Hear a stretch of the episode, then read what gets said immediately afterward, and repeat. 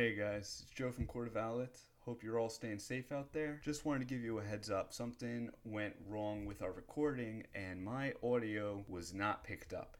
So I had to do a voiceover for this one. If things are a little bit weird, we apologize, but everything else should be fine. And with that out of the way, Muse, take it away. Hi, everyone, and welcome back to another episode of the Court of Owlets podcast, where we love our gratuitous violence, unnecessary sex, and of course, Explosion. I'm Muse, and I'm joined by Joe Hello. and V. Hi.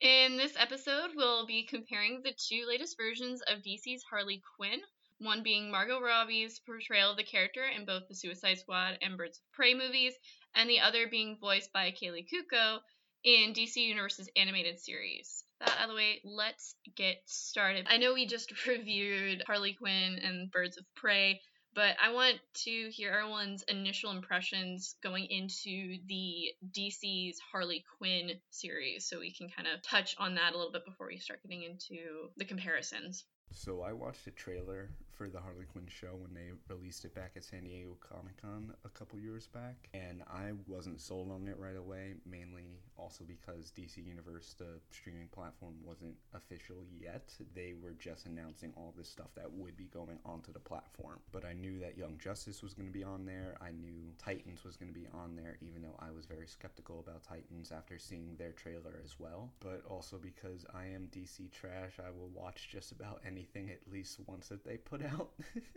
but yeah, initially I was very skeptical about the show and I gave it a shot anyway and I am so glad that I did because it instantly became one of my favorite things that DC has provided in terms of new content on the DC Universe streaming app. Like, they're not afraid to be funny, they are not afraid to parody beloved characters, and I feel that they do it in the best extreme by playing them up as the most ridiculous thing that they can think of. I will say though, one of my major constraints about the show is that it tries a little too hard to prove that it is an adult cartoon. I feel like there is a very unnecessary amount of blood that is shown in the most ridiculous ways when somebody gets shot or hit or grabbed or whatever. And it is a little bit of an excessive amount of cursing in the show. But other than that, I feel that it is an amazing show. I mean, I agree with that. When I first saw it, I had similar reaction where I was just like, this is going to be trashy, it's going to be lame, they're not going to understand the characters because I can already see Ivy's design was like the most boring design I've ever seen her drawn in. And I was like, this is ridiculous. This looks like one of those ones where they're going to be talking heads, there's not going to be much motion, they're going to be standing there. And like even the animation in the promo was kind of jerky, it didn't look like smooth and beautiful. I was like, okay, this is just going to be another one of those things where they try to make money and they don't put a lot of thought into it. They don't really care about the characters. But I was wrong on that. They do understand their audience. They're going for an adult crowd.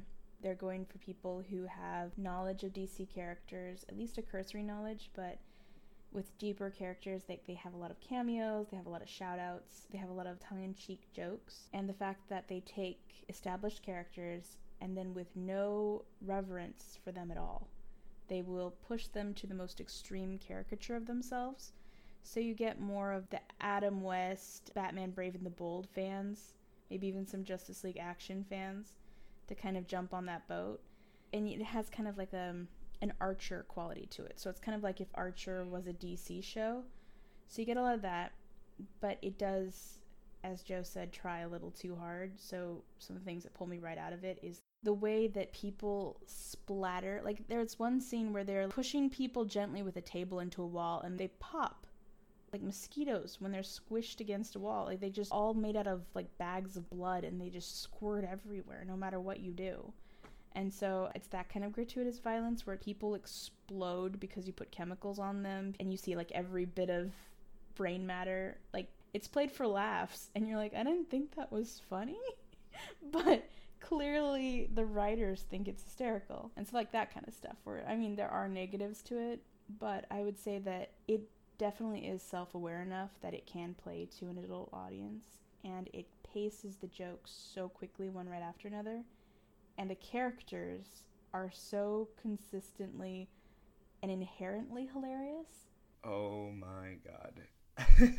I mean, the characters are probably my favorite part in the entire show because, again, as you know, I am a big fan of referential humor and I am a fan of parodies when they are done well, and this show definitely does it well. Especially because they put some of these characters in a light that you have either rarely seen them in or never seen them in, and it works so beautifully for the atmosphere of the show. I mean, I want to get into Clayface a little bit later and how he was like child nightmare fuel for me. and how I have never seen him portrayed like this before. but overall, I would have to say there's some episodes I would not say that I like, but I am addicted to this series and I've watched every episode. I'm probably going to keep watching it till it ends. oh, yeah. You and me both. I definitely agree with a lot of those sentiments. I remember seeing the initial trailer and already not being happy with a lot of what DC Universe and what DC has been putting out recently with their movies and with Titans. The mm-hmm. only saving grace really as joe mentioned was young justice. That was kind of the only thing. But at the same time i also had massive issues with young justice which i would love to do a podcast on that at some point. But i was like okay i didn't mind the comedy and the banter between harley and ivy. I liked how of course harley was the crazy one and ivy was kind of the straight man I've seen this in the comics, but I wasn't a big fan of how they kind of showed Harley with Kaley Cuoco at the beginning, but she definitely grew on me. They do take some of the liberties of, oh, we're not on daytime television, we're on our own streaming service, so we can do whatever we gosh darn well please and make it as violent cursing and references to sex and stuff as we can because we're adults and adults like that stuff.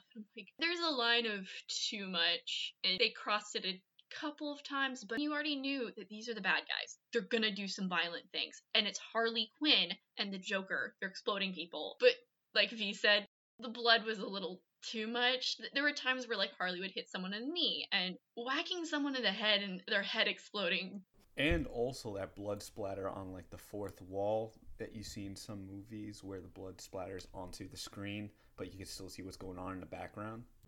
Yeah. And on terms of sex and raunchy like adult humor, I just want to say whose idea was it to put an old man saggy butt on the plant?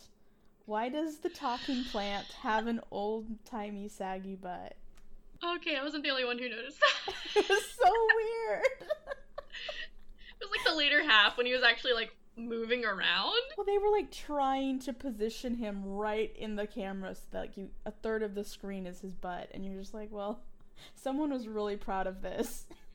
So let's start kind of getting into the meat and potatoes of all of this. Easy start out with some of the comparisons between the two Harleys is the outfit. Honestly, I think they could have gone more interesting with the outfits on the cartoon. Like, I get that animation, you want it to be simple so it's easier to draw. And like I said, uh, Ivy's design was so boring. Her stupid leggings and heels. What is that? That's so ugly. It's Everybody's called her out on her outfit designs. Kite Man, the Riddler. Everyone's called her out on it. She's not changing. It's like even if you acknowledge it, it doesn't change the fact that someone drew that, presented it, and someone else said, yeah, I'm cool with seeing her in that the entire series. Sorry, I just have a lot of feelings about Ivy's clothes. But no, I think a lot of the designs in general in that series are very boring. They're very bland. They go for the most boring option. It was going for like a simplistic art style. Mm-hmm. But they didn't like give me a migraine. You know what I'm saying? yeah. well, like in the Harley Quinn movie, she looked so awful. Everything she was in, I was like, she smells like cigarettes like she just looks filthy and grimy and like she hasn't showered in weeks. She just looks gross. I mean, that is what they were going for. I'm not gonna diss on that, but like her fashion sense too, it's it's so ugly. It looks like she freshly murdered several clowns and sewed their corpses into her clothing. And then like the Harley Quinn from this one, at least she has like a classic look. Mm-hmm. Yeah, she has the red and black Harley Quinn outfit that harkens back to her original one, but definitely shows her in a different light because this is once again this is her trying to get away from Joker. And I think it's a little closer to the comic version of Harley, her outfit. Mm-hmm. Yeah, they were keeping it up to date with the current comic adaptation of Harley's outfit. Well, they Yeah. try to stick pretty close to Amanda Conner's version of Harley Quinn. They're following the comic books. They're consulting with a lot of the comic writers and artists. So there's definitely a lot more um Collaboration? Yeah, I feel like it shows through not only in the writing but the design that there is more attention to keeping things recognizable because I don't feel like they're trying to be edgy in the design. Stylistically, like I think that is that was a priority for Harley Quinn because when you hear the people talking about it, they're constantly talking about the look.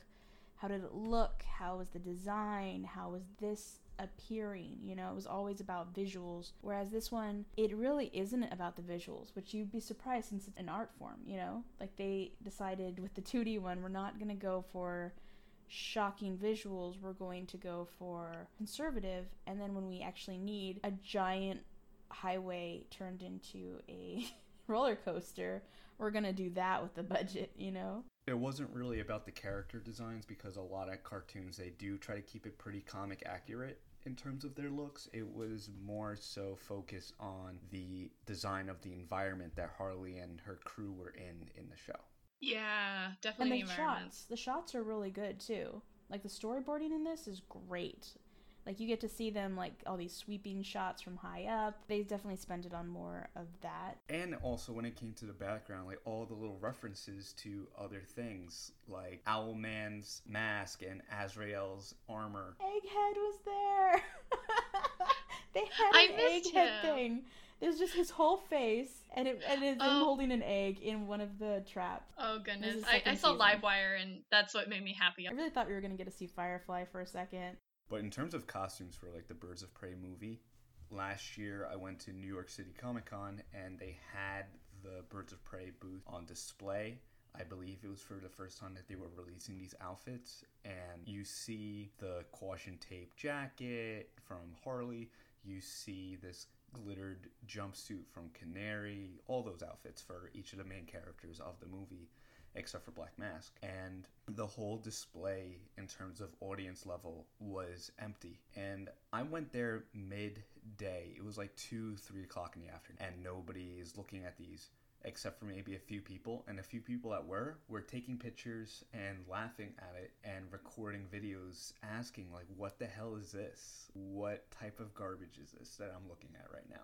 And was also really weird they were advertising dc universe right next to it. And if you pre-ordered the membership you can go up to their little kiosk show them that you are a member and they gave you an enamel pin for the harley quinn animated series. Each day of the convention was a different pin. I got there with the king shark pin which was pretty cool. But still, nobody was paying attention to the Harley Quinn costumes, only to complain about how ridiculous they are. Everybody skipped it right over, went to the booth, got their pin, and left, or went right next to the booth for the Jim Lee and Dan Didio signing that was taking place right there as well. But I want to say that is the first time that a DC Comics booth was as empty as it was. Ouch. It really does feel like they like the costumes in the movie took away. Like I said, I'm not gonna praise the cartoon that highly because they didn't like add that much to them, but it doesn't take away from the characters. And I feel like these many costume changes, a lot of them unnecessary in Birds of Prey, were to make it more discordant and more difficult to look at because the colors weren't harmonious. Some of them did look like a Lisa Frank nightmare, not even cute like Lisa Frank colors. It was just like No. throwing a bunch of colors together and hoping for the best because glitter, you know? Yeah, and also on the costuming as well. Like I think you said she just looked like a dirty and disgusting, and she needed to wash her face. And her makeup was always looked runny in the movie. And yeah, you could also say that in the cartoon, her makeup, her hair was perfect because that's how you draw it.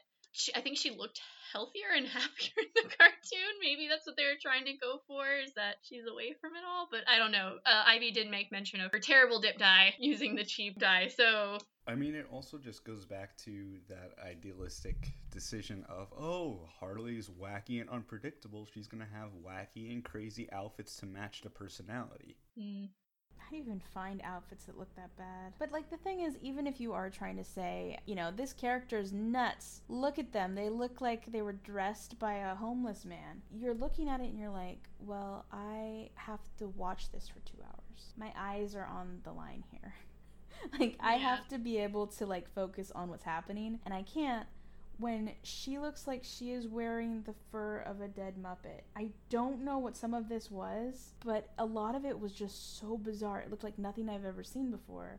It just comes down to having that surface level knowledge of the character. You know Harley Quinn is crazy and she modeled herself after the Joker, who is unpredictable and wacky, so they are just going to go with these wacky designs and outfits that nobody would ever wear except for a crazy person. Speaking of crazy and wacky and weird things, let's start getting into the comedy aspect of both of them. I'm just gonna say this outright. I laugh my ass off pretty much every episode, even if like there were some episodes that made me tilt my head. There were still moments that were just hilarious and weird. And V mentioned that comedy was always struck very quick, but it still lets you kind of sit with it, and it never really detracted too much. I, I'm flashing back to the first episode you guys showed me, which was the Robin one, and I'm dying the entire time because of how caricatured Robin is, how caricatured Superman is, and small, just easy things that just flowed, and it was perfection. It's probably one of the best episodes. It goes back to what I was saying before about the parodies of the characters being played up in the best way because they do more or less act like they normally would in the comic books, but they are having this ridiculous parody that makes it hilarious. Like Bane, you have the huge, muscular, but he, they gave him the Tom Hardy voice from the Nolan trilogy. And then even the other big parody, which is one of my favorites, was Robin. Like you have Damian, the little assassin, sounding as if he was eight years old, nine years old. But you get it because he is one of the youngest ones. He's the current Robin, but they added that child flair to him. I was trained by an elite league of assassins. Oh my gosh, I love that. No, but they do bend some of the characters, but they always bend it towards chemistry. The way they bent Ivy, before I've seen her, you know, everyone knows Poison Ivy. Poison Ivy is a stone cold bitch. She's an awful person, and she's only nice to Harley Quinn. And she's just like plants before people always. And they softened her up a whole bunch. They made her a lot more relatable, and it works. Like, I normally would be like, why? But you can see why. Because they needed her to be not the crazy one. If you have everyone be the crazy one, listen to this, Birds of Prey. If everybody's crazy, no one is, and your world is just nuts. You can't find a center to stand on, like a clear patch of ground that you can, like, survey the world from.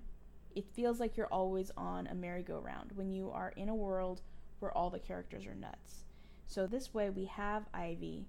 She's that person where we can see everything because she will comment on what the audience is thinking.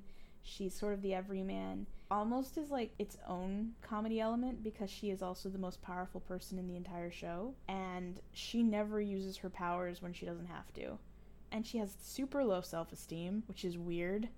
She's just off on her own and she's sort of still that wallflower Ivy this is like an alternate universe where she never got like those crazy amounts of confidence from becoming a plant goddess. Instead, she's still kind of like, no, no, I just want to stay home with a book. You guys run along. I don't want to be, okay, fine, I'm coming because you're going to kill yourself. You know, that kind of stuff. And Yeah, she's she's mom. It's very cute. I like that change. And like with Clayface, who's a nightmare, he is a hammy thespian. Yep. They went with the Karlo version. I love that version. I think he's the current Clayface too, which is another reason harken back to their collaboration with DC. He's more recognizable to current fans. So I think the big strong point about a lot of the comedy with Harley Quinn TV series is the character interactions. A lot of those funny scenes with each of them kind of bouncing off of each other, making the situation more ridiculous.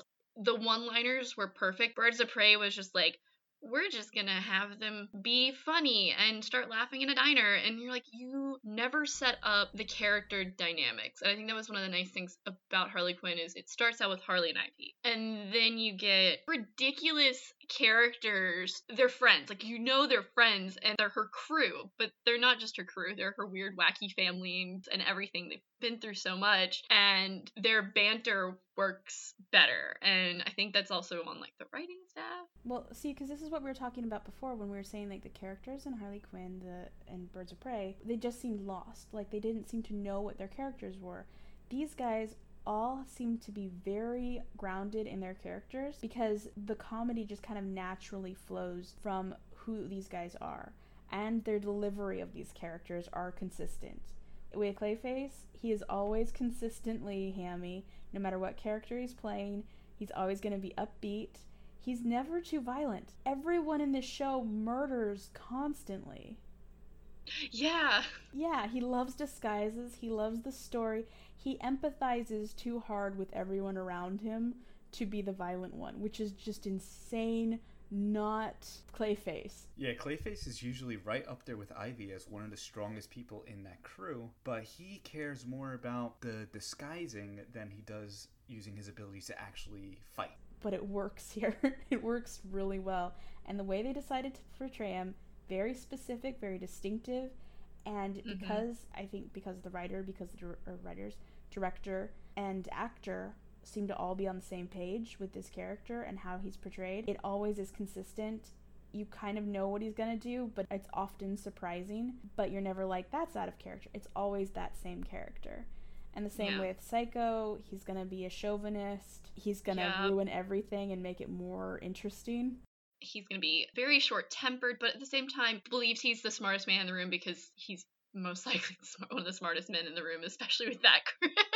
They really changed it. They like I love tur- him. they like took some of these really strong A-lists and like brought them down. Some of the other ones were like smaller villains like King Shark. King Shark, especially in terms of parodying a character, I mean, you have this very violent, aggressive shark man, and the show turns him into this gentle computer nerd that at first hates the sight of blood because of how he reacts so violently towards it. But again, it just comes down to the great writing of the show in order to implement these parodies and make it work in a comedic way. I know for a fact that if you told me how these characters were going to be portrayed, I would have never even watched the show. I would have hated every single second of it. But getting to watch what they do with it and how the characters work together and implementing these different parodies at the same time, it makes the show very fluid throughout and makes it much more enjoyable to watch.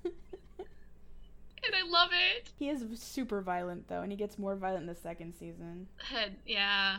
I think they just thought it would be funnier like that. Season two is much more violent to like a point where it's sort of annoying. It's starting to get to that point where instead of like a joke, they like do something violent and then there's that pause for applause, and you're just like, no, no applause for you. Put your hand down, you know? I think that a lot of the character change, like not only the character changes, but like the character consistencies that are allowed, everyone seems to be on the same page, and that is creating a lot of the comedy. It's creating a lot of the consistency, and it just irons out so much of the work in terms of story. A lot of the stories naturally evolve from the characters' personalities clinking into each other and they have chemistry not just with their crew like joe said but like with everyone. There's like this great chemistry with the heroes. Like jim and his friendship with clayface's hand. Like they have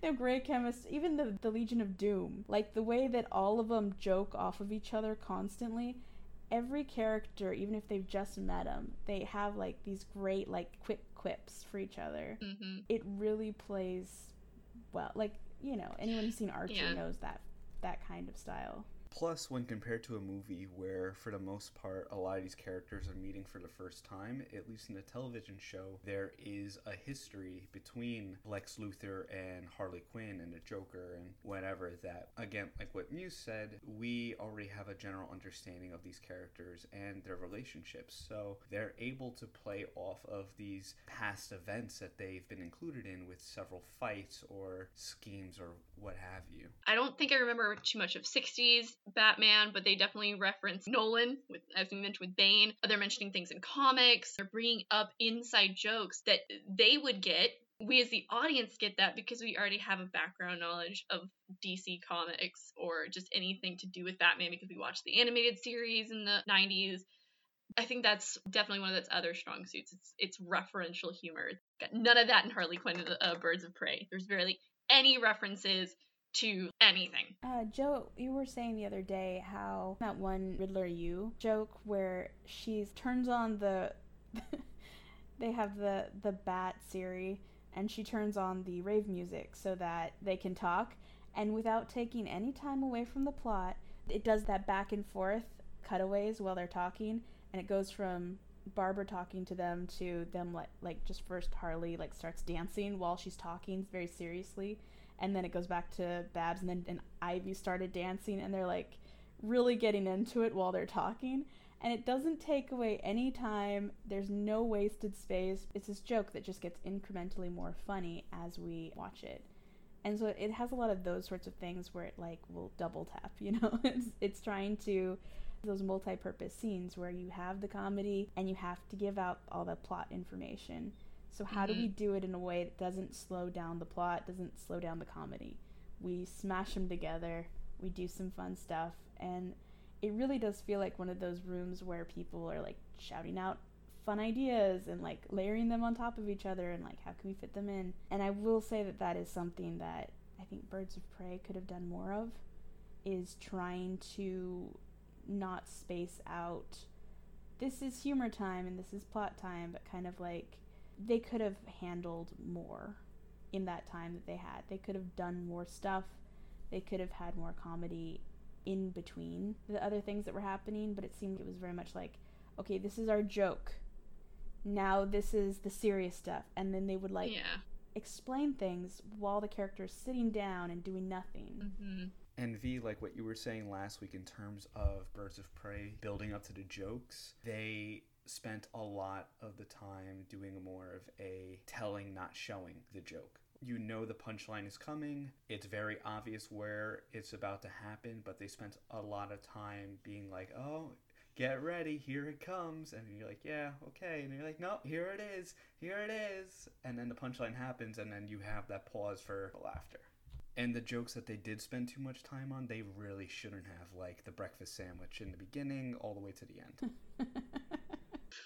yeah, and also I think V touched on something as well that I didn't really think about until now is when you're talking about the separation between the comedy bits and the plot bits. I think they try to separate it because they're like, oh, the comedy bits are supposed to be funny and you're supposed to laugh at it, but this major plot thing, this is serious. So they try to take themselves way too seriously with the plot when they really should have just went balls to the walls, crazy everything. I'm sorry to compare it to Deadpool, but Deadpool really did a good job of like, here's funny bits, but here's plot. And we're not taking ourselves too seriously, but at the same time, you feel for the characters because of how the plot and the narration is driving itself, and you didn't ever care for these characters. Yeah, they did not have a lot of voiceovers in the cartoon, did they? Did it need it? Do you think we were missing some voiceovers to explain to us the super tricky plot? No. Where compared to the TV show, I don't believe you had a lot of, if not any, voiceover at all in terms of describing the plot to the audience. They spent a lot of the time for the characters to explain what's going on, you know, like an actual story. Well, and there were a lot of B plots. So you have like the main plot, and a lot of it's going to be Harley doing something out of her driving insecurity. Yeah, it may turn out well, it may not but then there's going to be a bunch of B plots because you have an ensemble cast. And when you have an ensemble cast, those people need some attention. So even though Harley's driving the show, much like the movie, you have a bunch of other characters that need your attention. They all have things they want. They all have different personalities that are going to drive them into different decisions, which may clash or coincide with what the character wants. You know, if you spend more time on them, sometimes it'll lead back into the main plot and help it instead of just like dropping them as soon as you have an idea for the main character and letting them dangle. And it even gives opportunity for plots that nobody would think possible, like the slowly forming relationship in the background between Kite Man and Poison Ivy. Which was great. Who could have seen that coming? it's very endearing. Like, I had a feeling that that's where it was going to lead just because of the amount of time that they did spend together in the beginning, and he is clearly grossing her out so much that it would be the comedic thing, but I had no idea that they would actually go for it because of how Poison Ivy is. I thought he was gonna die off. I was like, there's no way they get together. Yeah, he was the awkward, plucky sidekick kind of character that comes in at the very end as a Deus Ex Machina, but they didn't super Deus Ex Machina him. It was just like this lead in, and it was very cute. The animated series clearly had a much better track mind in terms of pushing these things that weren't very in your face compared to the movie, where they focused more on the jokes and they tried to focus a lot more on the fight scenes. The action scenes were the like the big thing in the movie. Like that was what they were touting. That's what everyone's like, go watch this movie because you got to see this amazing action. How did that compare to the cartoon? well, with the series, you have a lot more freedom because it's all animated. You're positioning the characters however you want them to be seen. You don't have to worry about the camera catching fake punches and fake kicks and whatnot. Since, like, again, as we said last week, the fights in the Birds of Prey movie were so heavily choreographed, it's very noticeable when punches aren't landing, when somebody's raising their head before the hit even comes. Mm-hmm. With a cartoon, you don't see that. It's all storyboarded, and it, that was kind of one of its definite strong suits. I felt the choreography in general was so much stronger in the cartoon. I loved how flippy Harley was. Like, mm-hmm. she was doing a bunch of flips because she has a background in gymnastics. But she's taking a hit she takes hits, she gets bloody, she gets shot, she's getting punched. There's one scene like was handling herself pretty well against a bunch of goons, but obviously one tiny girl is not able to take down at least a dozen goons at the same time. And also think about the emotional impact behind that scene was so important because it was like what was happening in the background. And this is like my thing about fight scenes. I never used to like fight scenes until I understood what they were for. They are a way to physically demonstrate the emotional push and pull of the scene. Now we see at that point she's just broken up with the Joker. The Joker isn't keeping her there because he loves her. He wants to destroy her because he's kind of like that Mulaney skit where he just can't have someone who knows what he looks like naked out there in the world free, you know? he's just like she has to die. So he is trying to kill her to make an example of her. And she is realizing that she is outmatched. She's sort of coming to the realization. Whereas, like in the movie, like Harley, that Harley Quinn seems to come to it really late that she's outmatched by the world.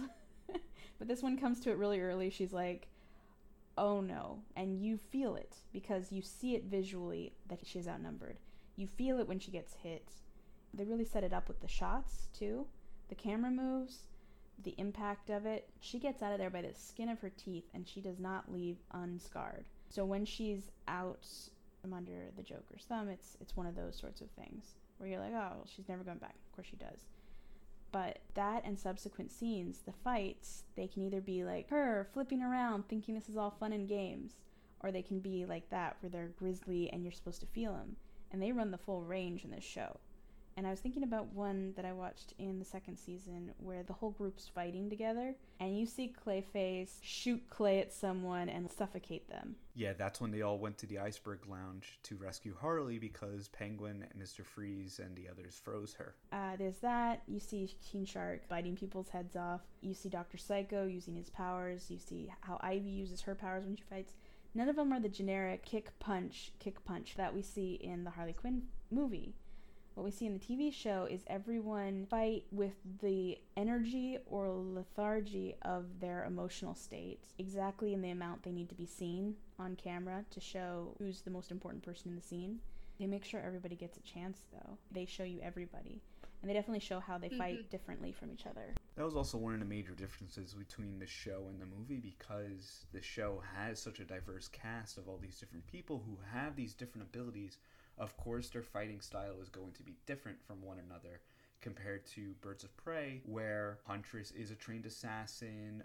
Canary has a mom with the same origin from the comics, so maybe she learned how to fight that way. But overall, including Renee and Harley, they all fight the same way. It's all very generic, like what you were saying, V. Yeah, I mean, even Yeah. if they were all using their fists, you could have them fighting in different styles. Well, I mean, like, you can have the Huntress, and I think it would be really fun to see her, like, rapid, like, firing, ducking, dodging as she recocks her crossbow, because those things are a pain to do. I don't know why anybody would fight with them. She could be doing that, or she could be doing more long range stuff. She could Actually be riding snipe. her her motorcycle that she's famous for. But yeah, like she would have a different style of fighting versus someone Mhm. like Canary, who's just a lounge singer, but for some reason fights with the exact same style. Yeah, she fought no different than the rest of them, even Montoya. I would have loved to see Montoya very much reliant mostly on her gun, using cover, stalking forward like a police officer would, backhanding someone who got nearby. Like, not as fluid with her motions, but being very more precise because she is a very precise person. She's Mhm. police training. Harley is just all over the place. Huntress is sniping. Canary in the comics has background for fighting, but like you said, we don't get that at all in the movie series. One of my favorite series is Touken Ranbu, and they all their swords. How do you make them different? Well, their sword fighting styles are very different. Each actor takes a very different style and approach to it, and you can see that on stage. Like, it's not that hard to change up someone's fighting style based off of, like you said before, even the cartoon, their emotional state or who they are as a person. hmm I mean, you can even compare it to Justice League, where there was that one episode John Stewart was training the team to work together, and you can clearly see everybody has their own fighting style. Like Shayera and Diana both have warrior training, one from Themyscira, one from Thanagar. Superman doesn't really rely on a fighting style because he has his superpowers. He has his strength and invulnerability, so his punches are a little bit more looser compared to Batman's because of that. Definitely. You had to go there. but it's a good comparison. But also, I like the new version of Gal Gadot. Of like, she's athletic, she's precise. You can see she's thinking about everything. She doesn't run in like all crazy like the one from the cartoon, mm-hmm. who's like, what? And You're, you're just like, how is that different than Hawk Girl? I mean, Hawk Girl's swinging a mace and she's screaming a little bit louder, but. Even when they're at rest, all those women were the same. That's just how they were in that cartoon, and I hated it. Sorry. Also, Stargirl and Supergirl were the same person. Okay, I'm done. So, Mm, yeah. moving on. I'm sorry for that tangent. If we're gonna compare people, you know who we need to compare? we need to compare Montoya with Commissioner Gordon because they are both sloppy drunks and an embarrassment to policing. Okay, so Jim is a damn good cop. Oh my gosh, Commissioner Gordon in this. It's like, it's like they took Peter B. Parker and like amped it up past the breaking point. So we have these two people. If we're gonna talk about their fighting styles, Commissioner Gordon, he can't hit the broadside of a barn, first of all, because that man is off his meds.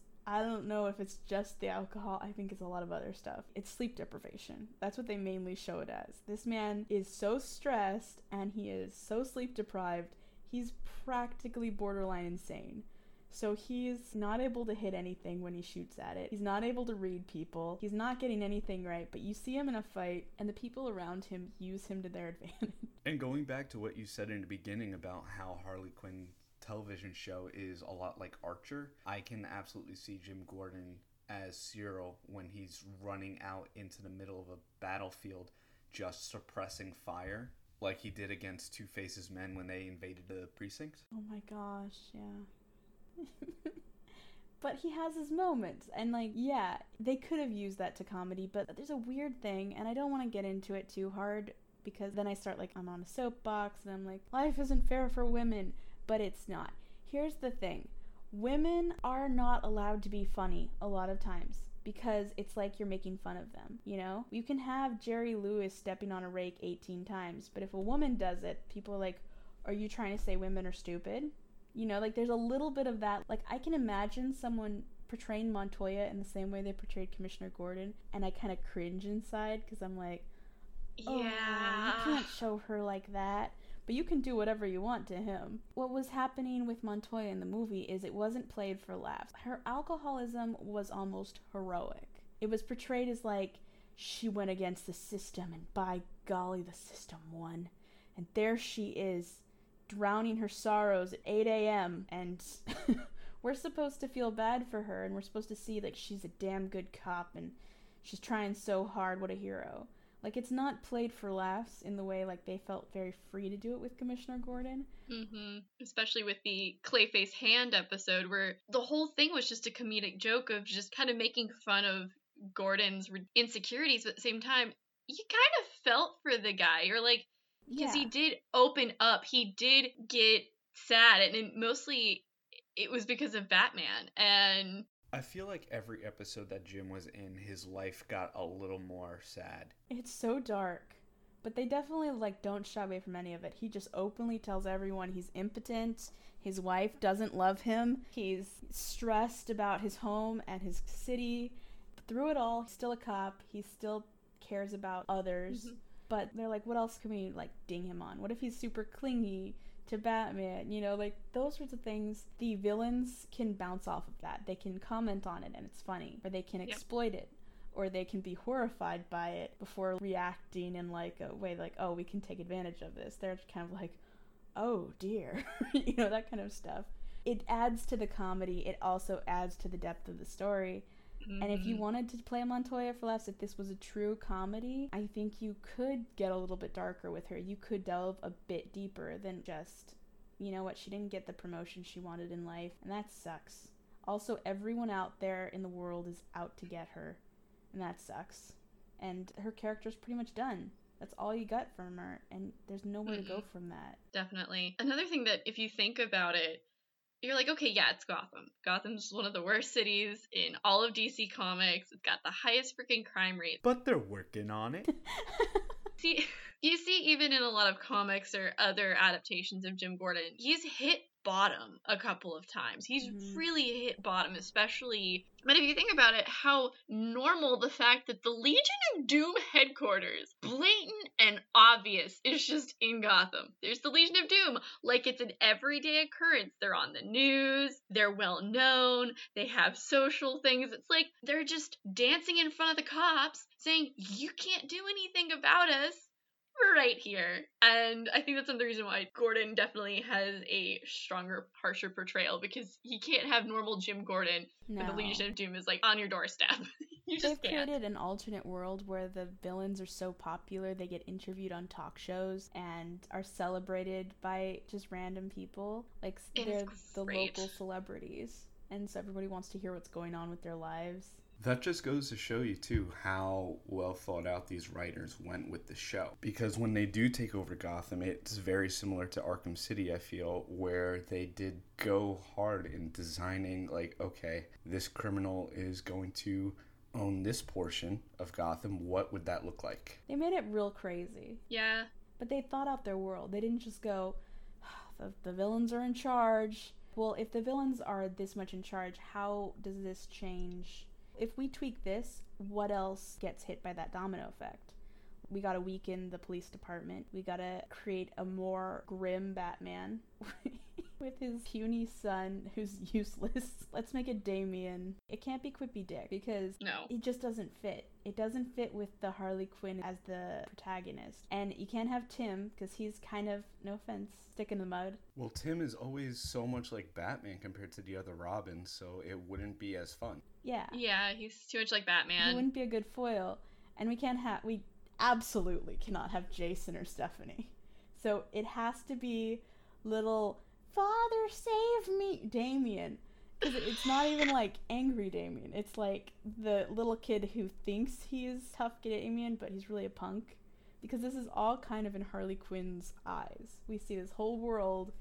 It's almost a version that um, Harley Quinn would have dreamed up. And going back to what we said before about them paying attention to the current continuity in comics, Damian has been the current Robin for several years now, before even New 52.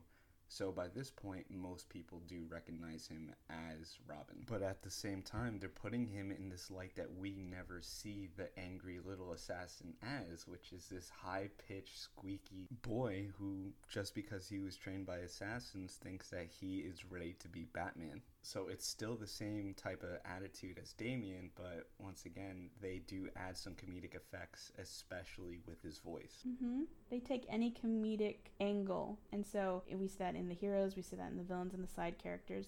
Even when it gets dark, they try to make the dark parts comedic, like with the Queen of Fables, which Yes. is such a throwback. Like, who pulls her out of a hat? That was the most random choice. But they were like, this is our big baddie. And it just gets worse and worse. But they still try to fit a joke in every few beats. Well, because they're not really making light of the deaths. They're making more like, whoa, she's crazy. She just murdered an entire family. And she's definitely a foil for Harley. Pure evil. Like any real depth to her character. Harley gave her a couple of moments to redeem herself, and she never did. She didn't care. While Harley over here with the rest of her crew are kind of the sympathetic villains that we've started to see more often in media portrayed, especially with Loki and stuff. While Queen of Fables over here is like your traditional Disney villain, like turned up to a hundred. And then in terms of Birds of Prey movie, you have Black Mask, which is nowhere near evil compared to the original character in the comic books. yeah, and isn't threatening whatsoever, and seems just like a petulant child. He really could have. Why? He could have been threatening. Like, I think if they had just given more attention to his past, if they had allowed him to be a little bit more consistent, he can be gleeful about deaths, but he kept switching on and off from what he enjoyed, what he didn't enjoy, how he reacted from one minute to the other. If they had been able to nail down his character and been like, what kind of foil works best against Harley in this moment in time? I hate to say it because I know everyone's like, well, she did such a good Harley. And the thing is, Margot Robbie did a great job portraying her voice, her personality, her jaunty walk. But if you had a more established understanding of what the character needed to become, what she was going through, I think the rest of the story would have kind of fallen into place. So, what we're doing with Harley Quinn here is we have her chase a MacGuffin, and in the process, what is she learning? She's learning not to trust men. She learns that a couple times. She's not really trusting women. She gets them to trust her and then abandons them, so that's not it. It's not about creating friends. You could say it's about learning how to not kill kids, but like I said, we have no guarantee she's not going to kill that kid later because there was no moment where she like realized I shouldn't kill kids. It was kind of like, "Oh, you caught me. I wasn't going to kill the kid, but I was going to give it to someone who would kill the kid for me." Mm-hmm. So it's just kind of like there wasn't a place where she started and a place where she needed to end. It was kind of like she wanted an egg sandwich and she got an egg sandwich. Everyone, resolution. cartoon Harley, I would say probably has one of the best representations of Harley finally saying no to the Joker over this entire series because she said no in the first episode, but we even see in her subconscious later on, she's still hung up over the Joker. Mm-hmm. And we see later when she joins the Legion, she kind of falls back into her old habits. And it once again takes that act of secondary realization at the end and losing her friends to figure out he is not good for me. These are my friends. And I abandoned them because I became so power hungry over wanting my own brand to join the Legion of Doom and I left my friends behind. And she actually sacrifices herself at the end to save her friends. Right. So she learned. She really learned throughout all of this. And you see her growing and you see her journey. And it really takes Joker pushing her out of that helicopter and losing Ivy as a friend and like actually losing her for a time to really have Harley realize this is what matters. None of this else does. And that's really where the movie got it wrong. Because the Joker is such an integral part of Harley's origin, it's not something that you can just brush off in the first two minutes of the movie saying that, yeah, I broke up with the Joker and I'm on my own now. Like, this is something that you need to witness for yourself in order to really get that understanding of how Harley is moving on. It's not just a regular relationship that you break up and have a moping period about and then you eventually move on. This is something that broke her down to become a villain. and work alongside the Joker. You have to show this. And that's why that episode where they go inside her subconscious and she realizes that the Joker didn't push her into the acid, she willingly jumped, is such an important part of her redemption arc because it is the kick that she needed to realize that she is still hooked on the Joker, along with losing her friends, in order for her to change. That's Mhm. true. In the movie, Show, they tell. tell us that breaking up with the Joker was the most important thing. That was the crux of her change. That was a huge part of who she was and what she was trying to overcome. That all happened off screen. They didn't allow us to see it, they didn't allow us to feel it. We're just told, like you said, it's the worst. And I get it, you know, no more Jared Leto, ah.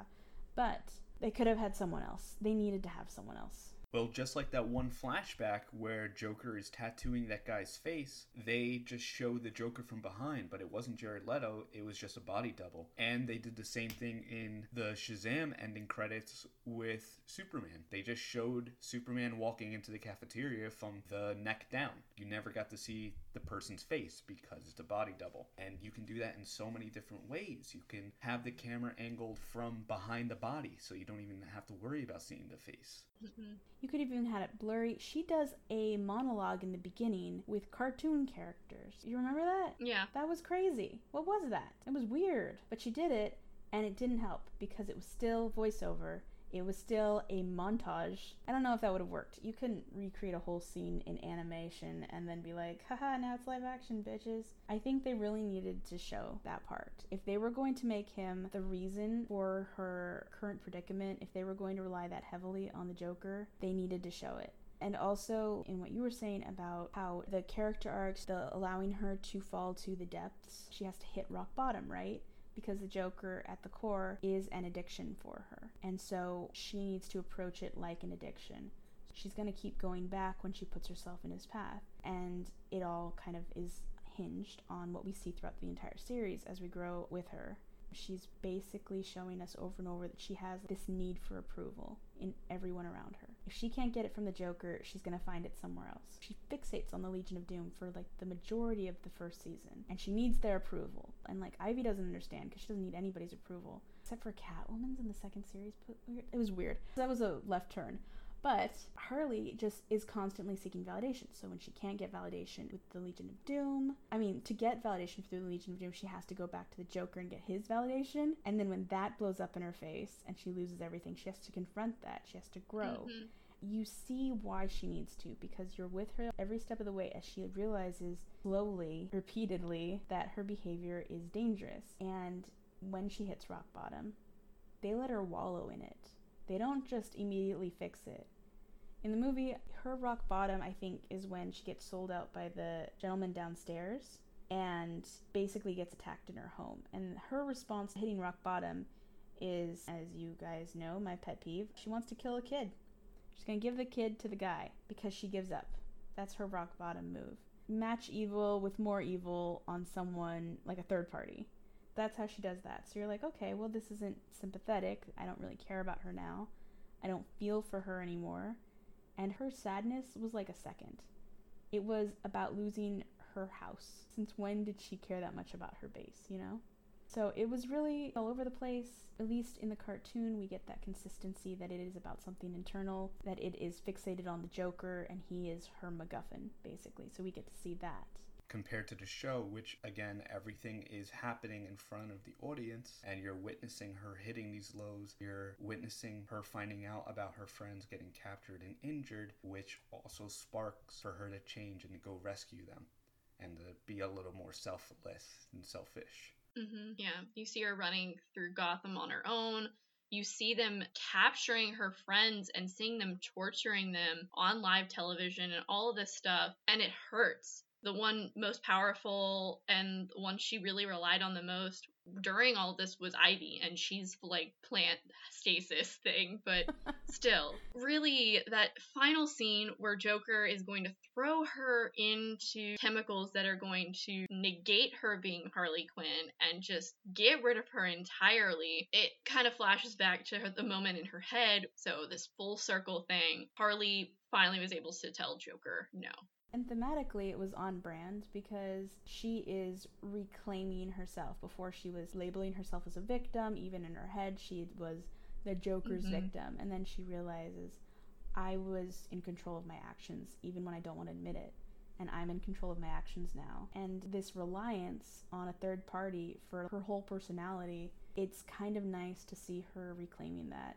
Even though it is so comedy heavy and it's trying not to take itself seriously at any moment, it has those little moments where it's like, we understand that these characters need to have that. They need to have a little bit of depth, they need to have growth, and they need to have an underlying flaw that gets brought up again and again for them to learn from. Or it just doesn't work. It's shallow, it's flat, and people get tired of that. But when you actually have growth, when you have the characters have that like shadow side they have to confront, that's when you get like the good storytelling. hmm Sorry, I'm really passionate about that and probably too wordy. Another good message on that line of Harley's emancipation was the differences in the messages of feminism between both of the series as well. So I think it was a little heavier in the beginning for the cartoon, definitely surrounding a lot to do with the Queen of Fables. I don't think it was as obvious or as shoved in your face like the movie was. The movie was just like, feminism! We're gonna sing about it very obviously. And this is a whole movie of just female characters that are all the main protagonists. Well, this one, the only major female characters were Harley and Ivy. The rest of their crew were guys.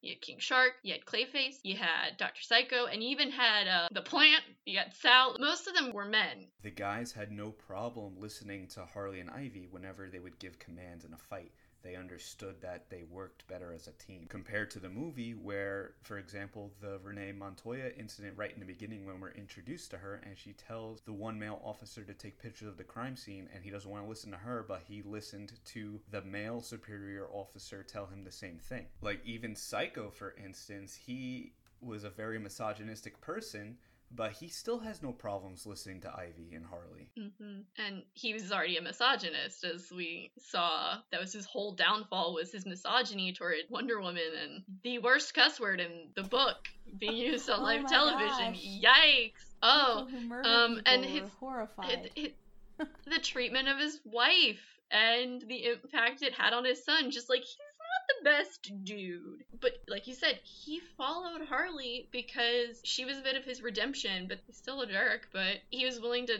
go into her brain. Well, like nobody like lets him get away with anything either. He's like on constant watch. Like Ivy's like, you need a babysitter at all times, just because he said the c word on TV. but I agree with you. Like it does say something about Harley that she is a leader, not just of women, but of men.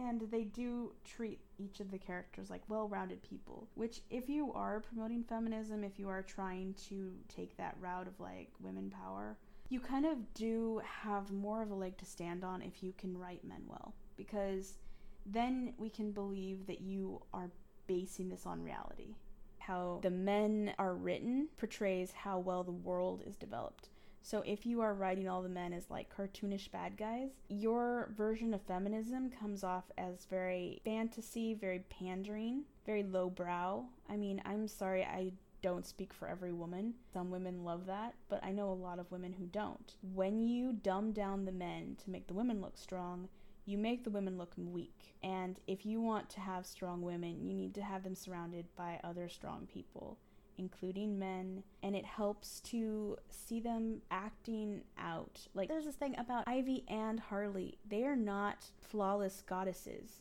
they are not constant victims those are the two extremes that I constantly see in movies that call themselves feminist. They're like either women are always victims and then they have to like snap and go crazy and then you're like, yeah, girl Mhm. power, I guess. Or they have to be so amazing at everything that no man can stand in their way. Brie Larson and Captain Marvel. Oh gosh, I hated that so much. So the point is that if you have a world where people are a little bit more nuanced, then you can create sort of an honest way of approaching it. It's more forthcoming, it's more engaging, and it kind of sneaks up on you. It doesn't hit you over the head with it. So Yeah. the Queen of Fables arc, I gotta say, it was a little heavy handed. I did like Ivy's warnings of, look, this person is not messing around. And she's just like, nah, she's just one of the girls. We gotta stick up for each other. And that woman totally had Harley wrapped around her finger by claiming mm-hmm. the sisterhood. I mean, Harley eventually realizes, yeah, she's out of her mind, and being a woman yep. doesn't stop you from being out of your mind. But Pretty she much. does go a little bit easier on her, in my opinion, because of that. Because she sees her as inherently good for being a woman.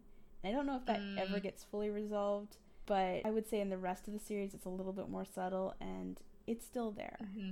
I would definitely say, like you said, it was the most heavy handed message, and one of them that you also see with the Legion of Doom. Harley really wants in, and one of the reasons they're not really going to let her in is not because, oh, she's Harley Quinn, she's like hype man, she's kind of low tier when it comes to being a villain. It's because she's a woman. It's a dudes club, and they can't even remember the one or two women on Legion of Doom with names at all. I mean, Lex did want Poison Ivy to join the Legion of Doom instead of Harley. Exactly, because she was so yeah. powerful but it also them showing the gap between how people perceive and treat women and how people perceive and treat men sometimes is very different and skewed depending on the situation but definitely was the most heavy handed and wasn't just kind of like this underlying message like the rest of the series kind of was because of it surrounding harley leaving a very abusive relationship and she was addicted to it, which was a very good message of feminism of hey, you can get away from that. You do not have to be stuck in that. You can find happiness in yourself, mm-hmm. which she eventually found. She was relying on herself, didn't have to rely on a man, she didn't have to rely on the Legion, she didn't even have to rely on her crew. She was there for her crew and she got them out. And I want to say also, like, the way they portray it with the guys too. They give themselves an out here because they are saying like, okay, Legion of Doom. Ivy tells us right at the beginning, and we trust Ivy because her judgment is ours as the audience. She says right off the bat, "Why do you want to be accepted with those guys? They're all assholes." The way they're portrayed is they are her ex's friends. She wants to go hang out with her ex's buddies. They're all villains. They're all jerks. They don't treat women well they portray it in that they have that out because they have a crew of villains, right? The whole Legion of Doom, they do shady stuff, even to Ivy. You know, when they get her, they mm-hmm. treat her actually worse than Cheetah or Livewire. And I won't get into that, but they are awful, and it does set them up like their game now because they showed themselves to be so evil and self centered, and they're not the cutesy, relatable villains they were set up to be in the beginning they're all really bad people and they all betrayed our main characters. So now we get to hunt them for sport. It's different than, say, the boys. With the boys, there's also a lot of like misogyny in a group that this girl is trying to be a part of. But in that way, it's portrayed as these are the heroes. This is how it always was. This is how it always will be. Why even try women? Am I right? They all want to rape you dun dun dun. But those are the heroes, and it's much more in your face. You have to confront it. You have to say, okay, this is evil. How do we stop evil? But it's not really laid like that throughout the boys. It's kind of like a little, by the way, they're also rapey. Like it's a little party favor to throw on top of other evils. In the Legion of Doom, their sexism is expected and understandable because she's trying to hang out with the people who hang out with her ex. And anyone who hangs out with her ex is not someone you should want to hang out with. They're really bad people. The fact that everyone around her sees that, except for her, is once again like feeding into our story. All the feminism we see in the entire series is there for a purpose. It's not there as an isolated, huh? How you like our feminism? I'm Gonna put it on the mantle. It's playing a purpose the feminism mm-hmm. of, you know, all we women are in this together, but haha, not really. You need to watch out for yourself and not trust people just because of their gender. Even if they give you a hair tie in the middle of a fight? Even if they give you a hair tie, it does not mean you should sacrifice yourself for them or trust them. And I think that was a great message too, because we see that in a lot of movies where people are like, well, why wouldn't you trust women? All women love other women. Like, all women know they must on some level have met some other woman who was a bad person. Like there's no way you've walked through life and not exposed yourself to a mean girl. Perfect example. I've seen mean girls. I know for a fact not all women are super nice. I mean. So like there's that and then there's the other thing of like yeah just don't hang out with your ex's friends. I mean you can also take it the other way too of like this is the corporate world this is America and like you know it's hard to be a woman and it's definitely hard to go into the job market and I 100% like non hyperbolically believe that if you are a woman trying to enter a company that is all men, you're gonna have a really hard time because they have a culture and they probably don't want to change for you. So I get that and I see that and I recognize it and it hits home. It doesn't feel artificial like they're trying to get brownie points because they didn't just introduce it to be like, the job market's bad, right, ladies? They also were like, this has another purpose, and that is to show Harley she not only doesn't need validation from these people, but she shouldn't be seeking it from these people. And I think that was a really good multi tiered message for a comedy cartoon that prides itself on being crude and childish. What on earth? It's not even a super high bar at this point because we see it constantly. I mean, Bob's Burgers, Bojack Horseman, all of these limited animation adult series are getting with the program of like developing these characters and giving you these hard hitting moments between all the comedy. And then we have Birds of Prey, and it's like, you know, people don't like it because they weren't ready for a woman director. And there's been plenty of female directors directing movies about women characters, and they've been perfectly fine. But all right, that was a perfect way to wrap up. I want to hear if you would recommend the series and kind of like your rating of the Harley Quinn cartoon. Oh yeah, despite the couple little things that we didn't like about the show, I would definitely recommend it. It is still, like I said, one of my favorite things that DC Universe has brought onto its streaming platform. And again, it does not fail to make me laugh every single episode. I look forward to watching it with V and Muse. It does have that kind of South Park Family Guy humor, but at the same time, it is so hilarious. The parodies are amazing. The references are great. I would give it like a solid three and a half out of five. Like a B, B plus. B. I was gonna use a ten star rating and now I'm I'm like have to reevaluate. you can ten star rating it. I mean I'd go with like a solid B or B minus. But that's just because I have to be less positive than Joe at all times to maintain the equilibrium of the earth. I feel the same way. It has things that I don't like in it. I didn't like the portrayal of Catwoman. I think she's super relatable. And they were like, she's so aloof and standoffish and not relatable like Ivy. And I'm like, what? What the heck? Ivy's. Oh my god! In that episode, they made Ivy like Huntress in Birds of Prey. Oh my gosh, they did. They screwed the pooch there. I'm sorry. I didn't even want to talk about it. I was like, not gonna bring it up. I would say, yeah, I agree with Joe it has its problems. Honestly, it's full of stuff that pull me out of it, and that's just mainly the gore language. The language does get easier. Like the first two, three episodes, they can't say a sentence without using the F word, which is fine in moderation. I enjoy it. I definitely want to see more. I thought they goofed on Catwoman. They sort of took her personality out a little bit and made her a little bit unrelatable, which, you know, it's my favorite character. It's fine, whatever. It's cool. I thought Superman was great.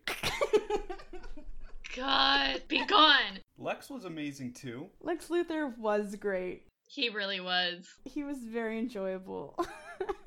Bane, Robin, Commissioner Gordon. Honestly, Bane and Commissioner Gordon are probably tied for my favorite character, followed by Robin and Clayface. He was.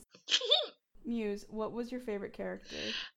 Oh my gosh. Uh I was enjoying honestly, Riddler a lot. I really do not know if I have a favorite character in this. I would probably say Ivy. I liked Barbara too.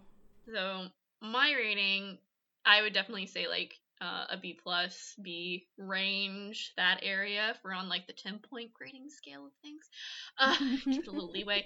I'm kind of happy I watched like episode three first with you guys because I got like a good feel for the series and then I went back and watched the first episode. Some of the violence definitely was a little over the top. The one thing I will say when it comes to one of the factors that typically will be in a cruder series like this, besides like we're gonna make sex comments or we're gonna stuff like that, that didn't really bother me. One of my biggest pet peeves is potty jokes. And thankfully, there was a distinct lack, or just there was a couple, but there wasn't as much. Like I can't stand lowbrow potty humor, and thank God there was barely any. Definitely recommend this series if you just want an adult humor show. Like, I agree with Joe, probably the best new original series on DC Universe. So that's all we have to say today. I hope that you guys enjoy this episode. You can follow us on Twitter and Instagram at the Court of Outlets. So make sure to stay up to date with our latest episode by subscribing to the podcast on Anchor, Apple, Google, Spotify, Pocket Cast, Breaker, Radio Public, and anywhere else you may listen to your podcast. Bye, guys.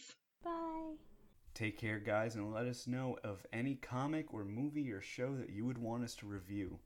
Once again, stay safe, and we'll see you next week.